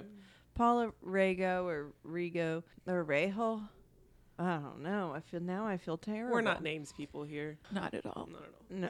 In 2014, she did a painting of Inez de Castro. It was commissioned for women's art collection at Cambridge Women's Only uh, Murray Edwards College. I love it when a women's only college is named after a man. This collection, though, uh, is the largest of women's art across Europe. It has over 600 artworks that are all women's artwork if you're interested. so the story of Pedro and Inez in 1440, and this is uh, the uh, Portuguese historian wrote this account. It's considered the most accurate of the accounts of Pedro the First and Inez de Castro. In 1340, Prince Pedro the First falls in love with his wife's lady in waiting. Inez, and her father's a Spanish nobleman. Pedro's father, though, Portuguese King Alfonso IV, is not too happy about Yeah. this. Mm-mm. So she is exiled. Bummer. Rude. after Pedro's wife dies, Inez returns. She moves in, and they have four kids. Convenient little wife death there. Mm-hmm. Yeah. Uh, There's a lot that I want to know more about, especially about w- her end of things. So then Alfonso, his dad, again, not happy about it. So in 1355, he's like, um, she's a political risk, and he has her killed. Ooh. Uh oh. Oh. Mhm. Well, By it, ha- it happens. It, sometimes, yeah. I mean, sometimes when people are a political risk, they may be Yep. Killed. they may be killed. Yep. So she's buried in the city of Coimbra in Portugal. Pedro is like, okay, fuck you, dad. And he starts a revolution. He's- Nice. yes. And then this leads to a civil war. Revolutions, great. Something to maybe look into. Um, Pedro then takes the crown after Alfonso's death in 1357. He tracks down Inez's assassins and then rips their hearts out. Hot. This is the most romantic thing I've ever heard in my Yes. entire life. I know. Yeah. And then Pedro is like, nope, she's still going to be my queen, even in death. Fuck this. He crafts uh, grand tombs for both of them in the city of Alobaxia, the monastery there. That was a, a disturbing attempt at Portuguese. In 1360, it's five years after she was killed, he digs her up, and there's a procession from uh, Coimbra to Alabachia, and she is royally entombed. And then this way he can eventually rest next to her. Sweet. Nice. So that's the most accurate account. So from this, That as was we can see, 1400s. You uh, said. 1440, so 100 years after uh, after this started, Mhm. this actual story started, that's when it was written. okay. It's pretty soon after for like a legend. Oh, yeah. Yeah. Yeah. Haley, you were saying this is the most romantic thing you've ever heard. Yeah. Mm-hmm. Uh, that's true for a lot of artists and writers and everything. So we're already. This is a pretty, you know, it's kind of a dark story. to- Yeah. To to take this woman on a procession, her five year old dead corpse. Mm-hmm. but then as we start getting into like the mythos of it, it's it gets quite a bit darker, left and right. So it extends the ending to really focus on the crowning of the dead queen, and that's kind of a trend in a lot of what was what this inspired. So um, there's a Spanish playwright, Jeronimo Bermudez, and he wrote Nice la Reada in 1577, and he adds this corpse coronation like celebration. And so this kind of from then on that kind of became a little bit of a focus in the art that that came from it. Corpse Coronation sounds like a metal band. I would go see that Yeah. band, and I would wear probably all of their shirts. that I bet those shirts I are love that, fucking yeah. cool. From then on, the the scene kind of becomes a mad king who's insisting that his lover's rotting body be dressed in coronation robes, propped up on the Mhm. throne. We've got noblemen coming to kiss her paper falling apart hand. Ew, she's got Uh, like maggot eyeballs. Oh, a hundred percent. It's very weekend at Bernie's. But like But sexy. five But- years later. Yeah, we'll actually get to a sexy part Mm. in Oh, a minute. no. And so if you look at Paula Rego's painting, it's it also kind of shows this, you know, her kind of propped up and, and s- a nobleman kissing her, her hand. So this is a quote from the curator of the women's art collection. Paula is so interested in instances of violence against women, and it's a very tragic and visceral example of that but also she's interested in folk fables or folklore and fables so there's that element as well the story of inez lends itself to a very striking imagery. You can't walk by a skeleton in a regal dress without stopping and thinking what's going on there? Mm-hmm. so it's kind of calling out like this bitch was murdered. Yeah. so the macabre fascination of the the corpse kind of drives most of the interest in Inez, but there are far more themes to mine here. We've got love and devotion, innocence and injustice, politics and war, madness and obsession, death and grief, femininity, masculinity. Like there's just a lot for interpretation for art like uh, you can pull a lot out of it. So there's a lot of freedom for artist interpretation. So the story is incredibly famous and foundational in Portugal. Have y'all ever heard of this? No. Right. So school children are introduced to it around fourth and fifth grade. They do school plays. I mean, sometimes. Well, It's we like do Romeo and Juliet, Yeah. yeah.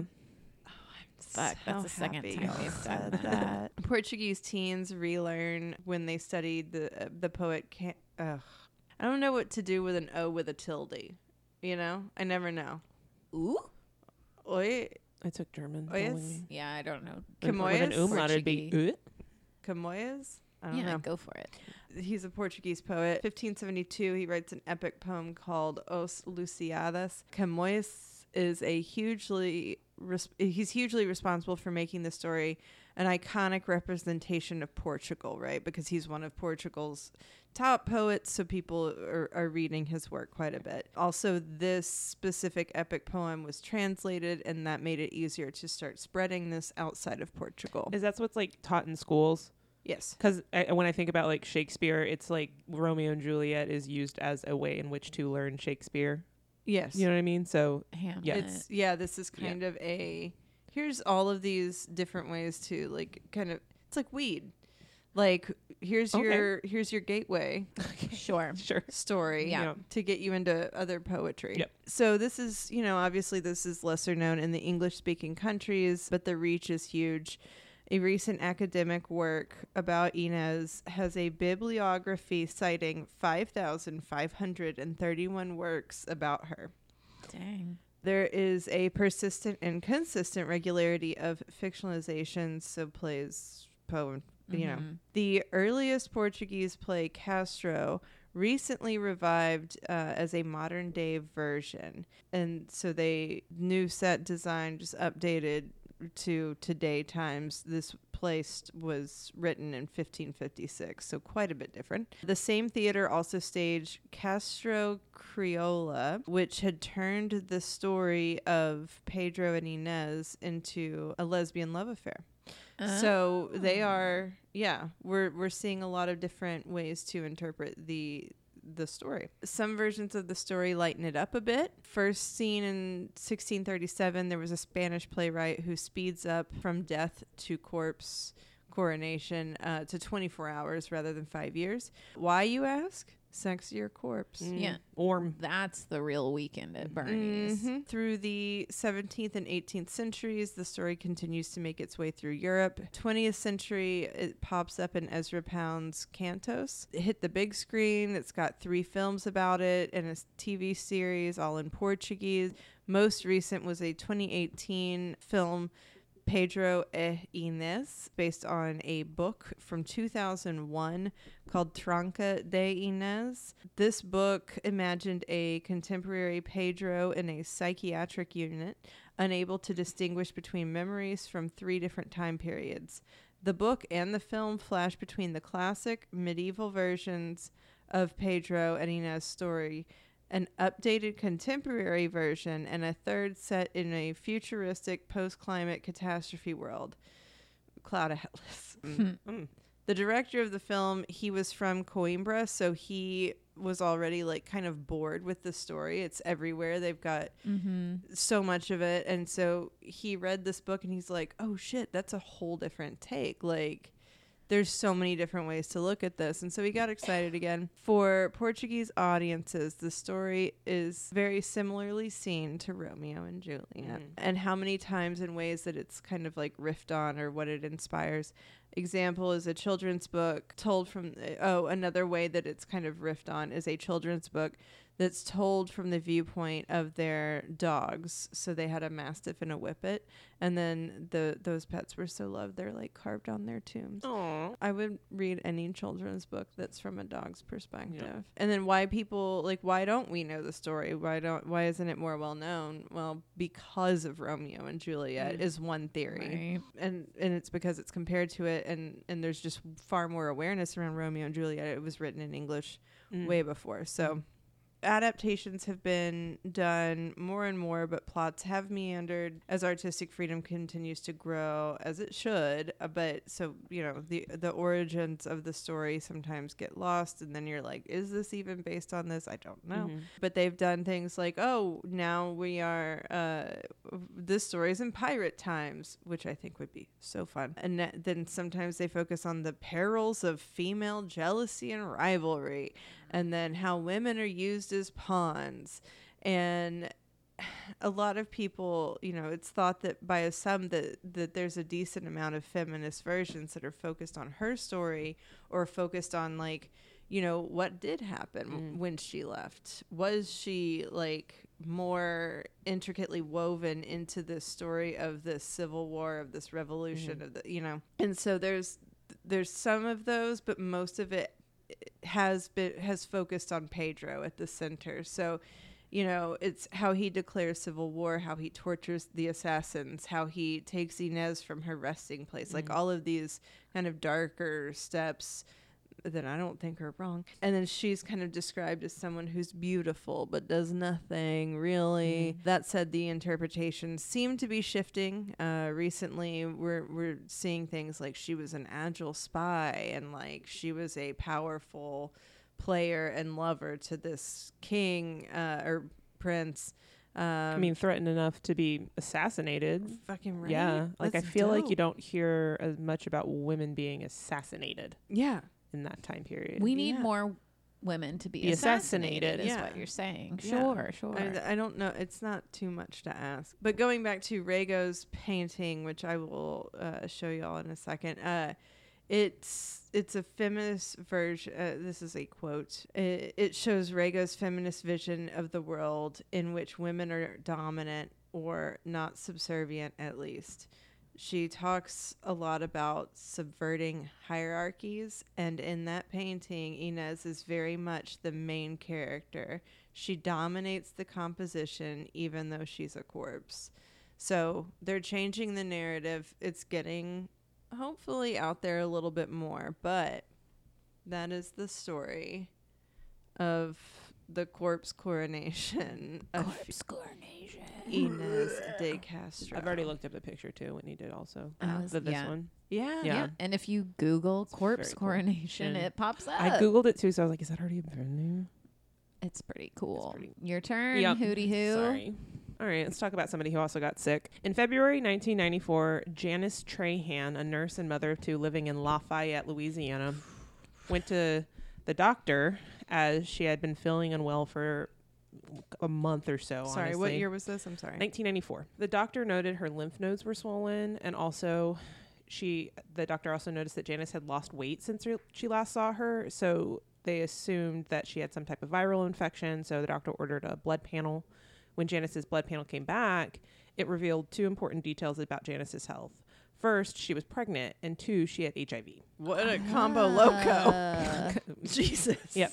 So Janice was shocked at the diagnosis, but she also had an idea of where she may have contracted the virus. Did she? Which virus? the child, I think it's more of a parasite. yeah, that's a parasite. Um. Anyways, so she she believed that her ex boyfriend intentionally infected her with HIV after she attempted to leave him. So she went to the police, and they were initially dismissive because how does one prove that an HIV positive person has intentionally infected their lover with the disease, and, and it didn't just happen within the act of consensual sex?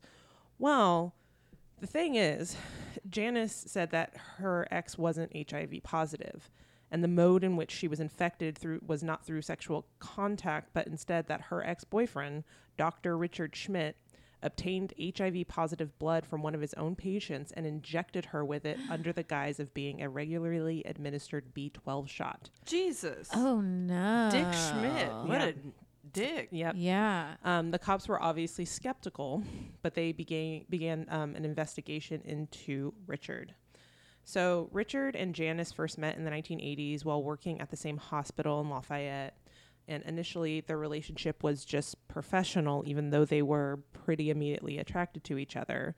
Um, Janice had just graduated nursing school and started at the same hospital as him, and they immediately had a connection. However, both Janice and Richard were married with children at the time, so it seemed like whatever potential romance could be there would be Mhm. off limits. However, it that always seems that. it always seems that way. However, that didn't end up stopping them from starting what would end up being a 10 year long affair.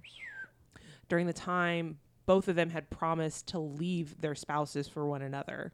Um, and Janice actually ended up doing so, but Richard, even though he continued to claim that he was going to divorce his wife over the long affair, never actually did, though him and Janice kept dating. So Janice continued to see Richard. She ended up even ha- having a child with him in 1991, mm. of rich, of which Richard refused to allow his last name on the birth certificate, though he did pay child support for this kid. This actually ended Another up combo loco. Yeah. This guy. I do not like him. this would actually end up this child that she had was her fifth pregnancy that Janice had had with Richard, and the four others re- resulted in abortions as pressured by Richard as to not ruin his reputation. It is Like, also go See, on that- the pill. Honestly, honestly, that's gonna be the thing that stops. men. That it's gonna be Yeah. the thing that they're Child like, support. okay, we're gonna find a way to have abortions, kind of, Yeah. because of this kind of shit. Yep. So it's also, and this is through like interviews and other like hearsay. I don't know if it's ever proven, but like Richard refused to wear condoms, Ugh. and Janice, with like a lot of women, birth control can it Fuck doesn't you have a great effect Yeah. on her. So she, um, oh yeah, I can't take it. yeah. She's so like pull out method. yeah, and you know we did find out earlier in the, s- the beginning, top of the story that.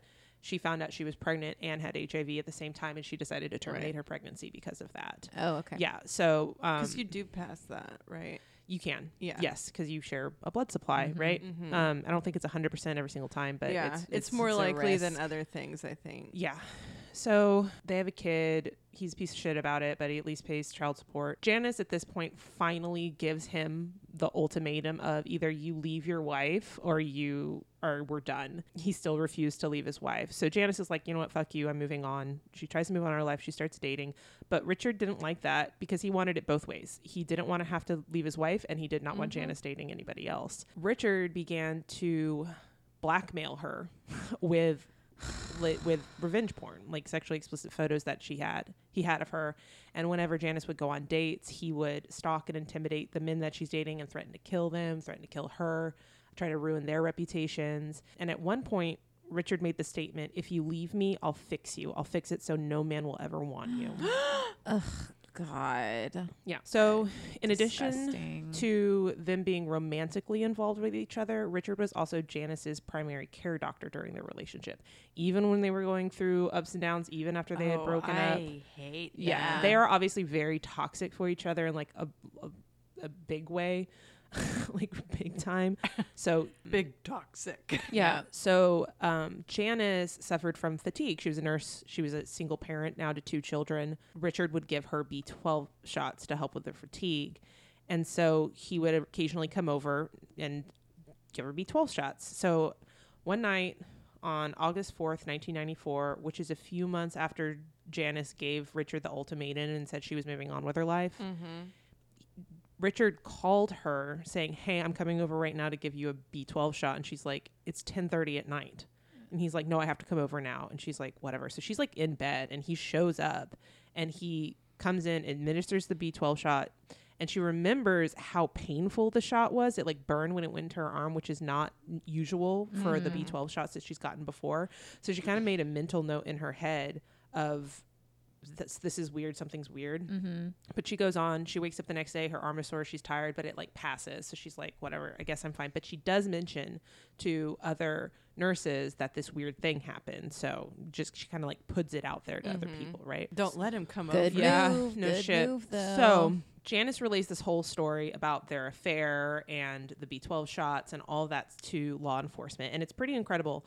After all, Richard was a well respected doctor in Lafayette. I feel like anytime you deal with a doctor in a true crime story, they're always well respected, right? Right. You're a doctor, you're in a point Yeah. of power. You're usually helping people, you know. Yeah, it's rare that it's like this disrespected piece of shit, shit, yeah. doctor was employed. yeah, exactly. It, but the story wasn't impossible. So they began an investigation. And at Right. first, police questioned Richard, um, and he quickly was like, no, Janice is just a slut, and she probably picked up HIV from because she like slept around with strange men, and I know that because I'm a primary care doctor, so I know her sexual history. And Fuck you that were guy. fucking her for 10 years. Yeah, exactly.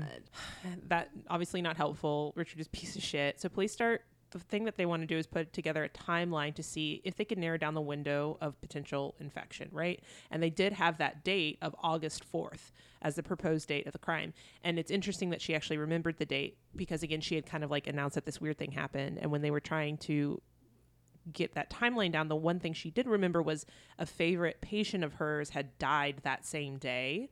And so they could go through the record Mm-hmm. and see when that person died on that same day. So they got August 4th as the for sure day that this would have happened. Mm-hmm. So what they need to do is they need to show that Janice was either infected before or after that date. Like, can can we narrow it down? So Janice had donated blood a few months before the night in question, and that blood was HIV negative. So they knew that within a couple months of that, she was negative. So that kind of helps clinch up the mm-hmm. timeline a little bit. Mm-hmm. And then phone records prove that Richard had called Janice on the night of August 4th, as she claimed. So that's even more evidence to narrow it down. The bigger question is how did Richard obtain HIV infected blood? It's not like you can walk into a, a blood clinic or a hospital and be like, hey, yo, you got any of that HIV positive blood? Even if mm-hmm. you're doing testing and trials, like it's very tightly controlled on how you can acquire infected blood of any kind um, for those types of purposes. And he wasn't somebody who was like actively performing trials. He wasn't a research doctor or anything Right. like that. So HIV tainted blood is difficult to obtain. Also, it only remains the virus only remains alive in a sample for about 12 hours outside of the mm-hmm. body. Mm-hmm. So Richard would have mm-hmm. to have gotten hold of HIV infected blood and injected Janice on the Hence same the day. I have to come here at 10, Right now. 10 p.m. Exactly. So cops, of course, they start digging through Richard's records, and surprisingly, and he, you know, doctors keep pretty intense records. You have to. Yeah. 1994 would be pre HIPAA, but nonetheless, like there's, he would have had records of a bunch of different stuff. So they're digging through his main records room, and for some reason, all the files associated with August 4th, 1994 were missing. Uh oh. Whoa. That's suspicious. That's crazy. Um, I will say that that sounds suspicious, but I do wonder if you if m- maybe files from January first that year, like other Eh, things could be missing, but yeah. it is you know doesn't show well that the specific date that they're looking for, all of the files are missing. They're about to like kind of like give up and move on from that portion of the investigation until they find that there's like a different storage closet with much older records in it.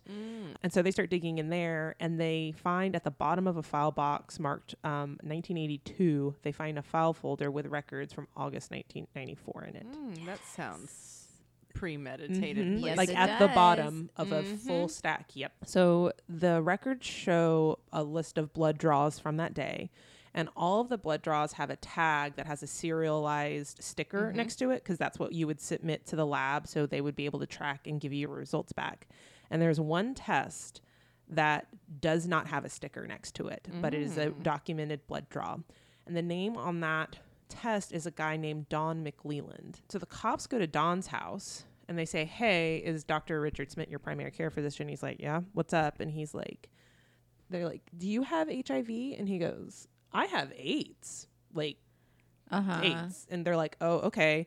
And so they start talking to Don, and Don is like, Yeah, out of the blue, about on that date, uh, Richard called me to come in to give blood to run a blood panel that day.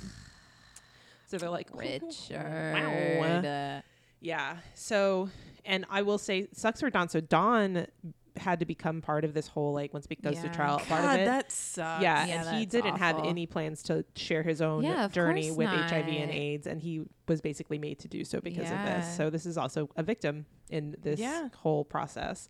'Cause your health status is your own, and it's private, and you make your own private decisions associated with your health and whatever. It's fine. So that's a lot of really compelling circumstantial evidence that the cop felt like almost had this case totally Yeah. in the bag. So, however, at the time in 1994, there hadn't been a way for one person to show if one person infected another person with HIV. can't see like you can't see- blood. Exactly. Sure. So viruses, once they enter your system, mutate and change, and there wasn't any testing available to show to if two separate strains in somebody's body came from one another or were related.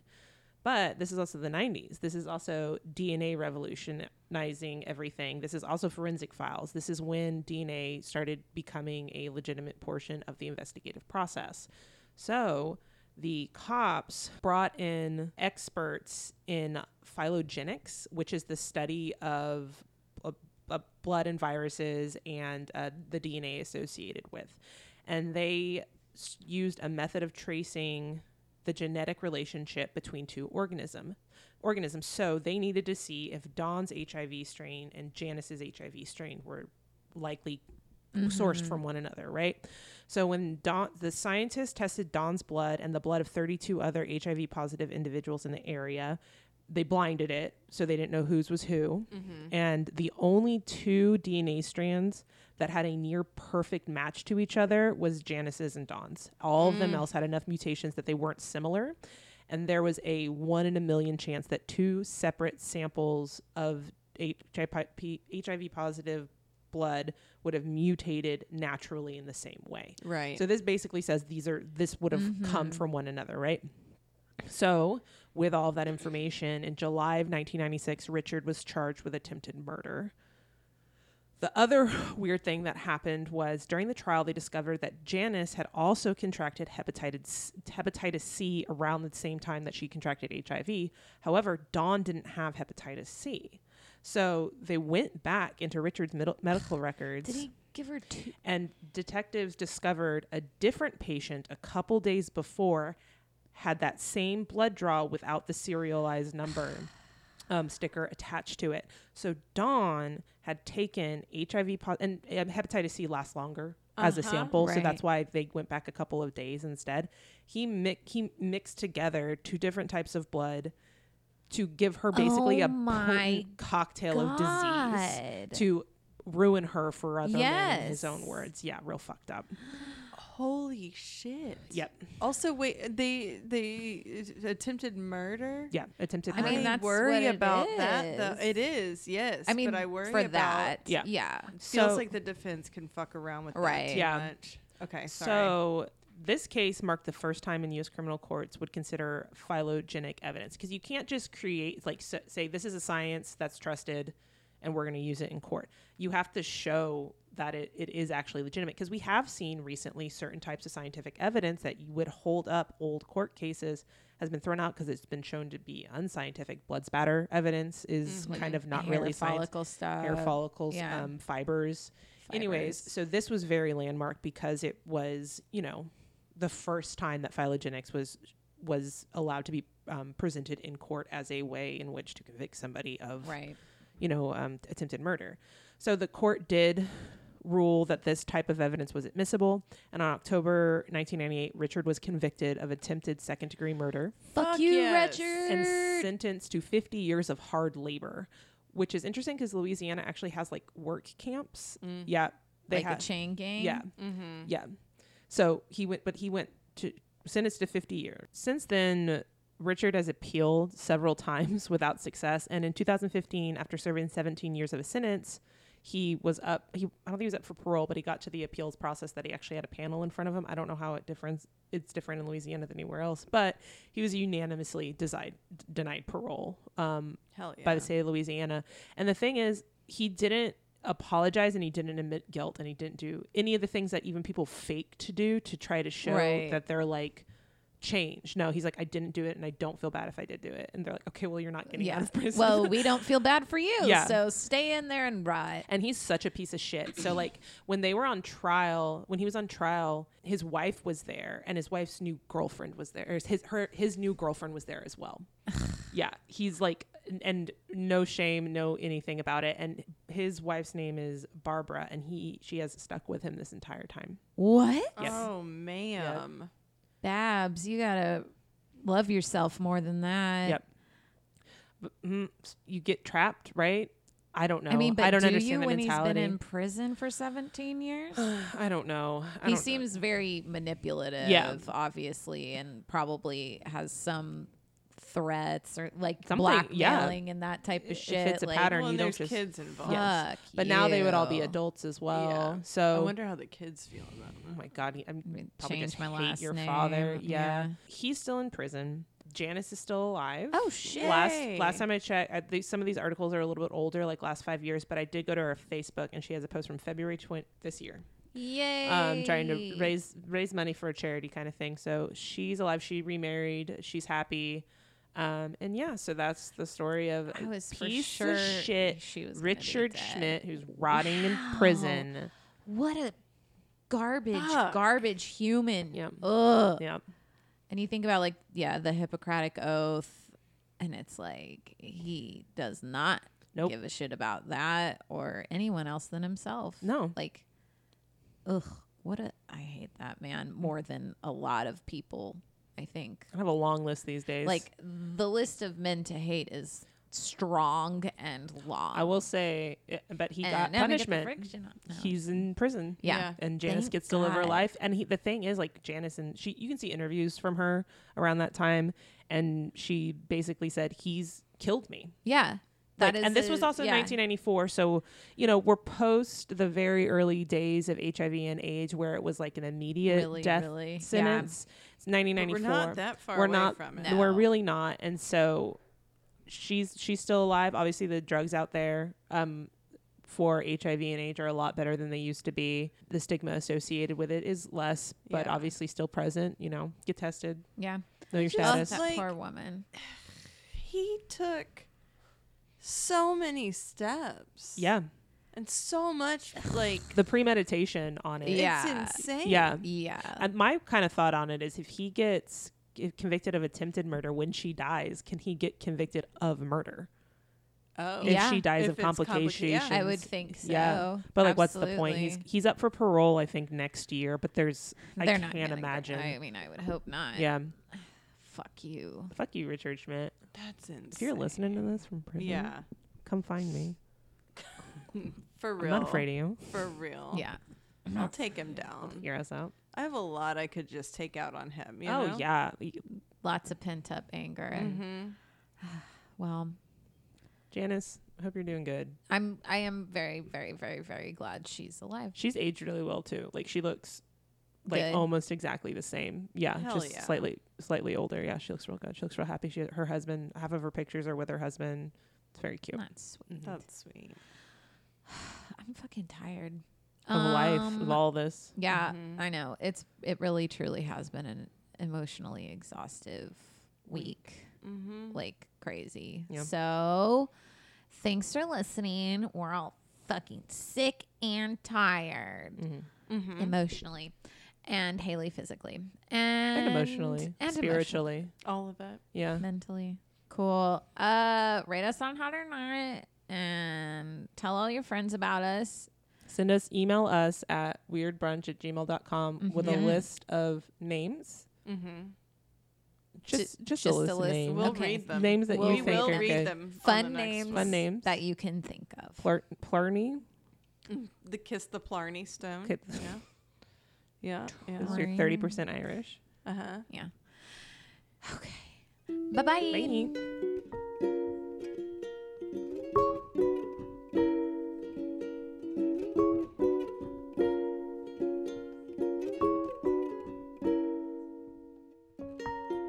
If you want to hear us we can riff continue to riff on fake names. corns and Clern. and um, yeah, uh, we'll Jarfany. of- Jarfany. I, I love it. Yeah. Okay. Schritzny. Okay. Yes. Haley, don't. Haley's gonna spew her hot diet coke. Oh no! Don't. Don't do I just it. like snarfed it. you I am- starved it. It's burning my nose. I feel like I'm gonna have at least two abs by the time. Yeah, I leave. right. This is a workout. Am I burning? I hope this is funny for calories? somebody else too. Yeah. I am just- on line two of my story. Uh, so You're yeah, I just gotta keep going. I'm sorry. Okay, Lisa, start over completely. Seriously. Mornk. It's a lot. Yeah, it's Yeah. like that. your glasses are fogging know. up, you psycho. I'm I'm I've got a lot going on, okay? sure. With the tears and the Sure. laughing. Okay. That was a good push. Mm-hmm. okay.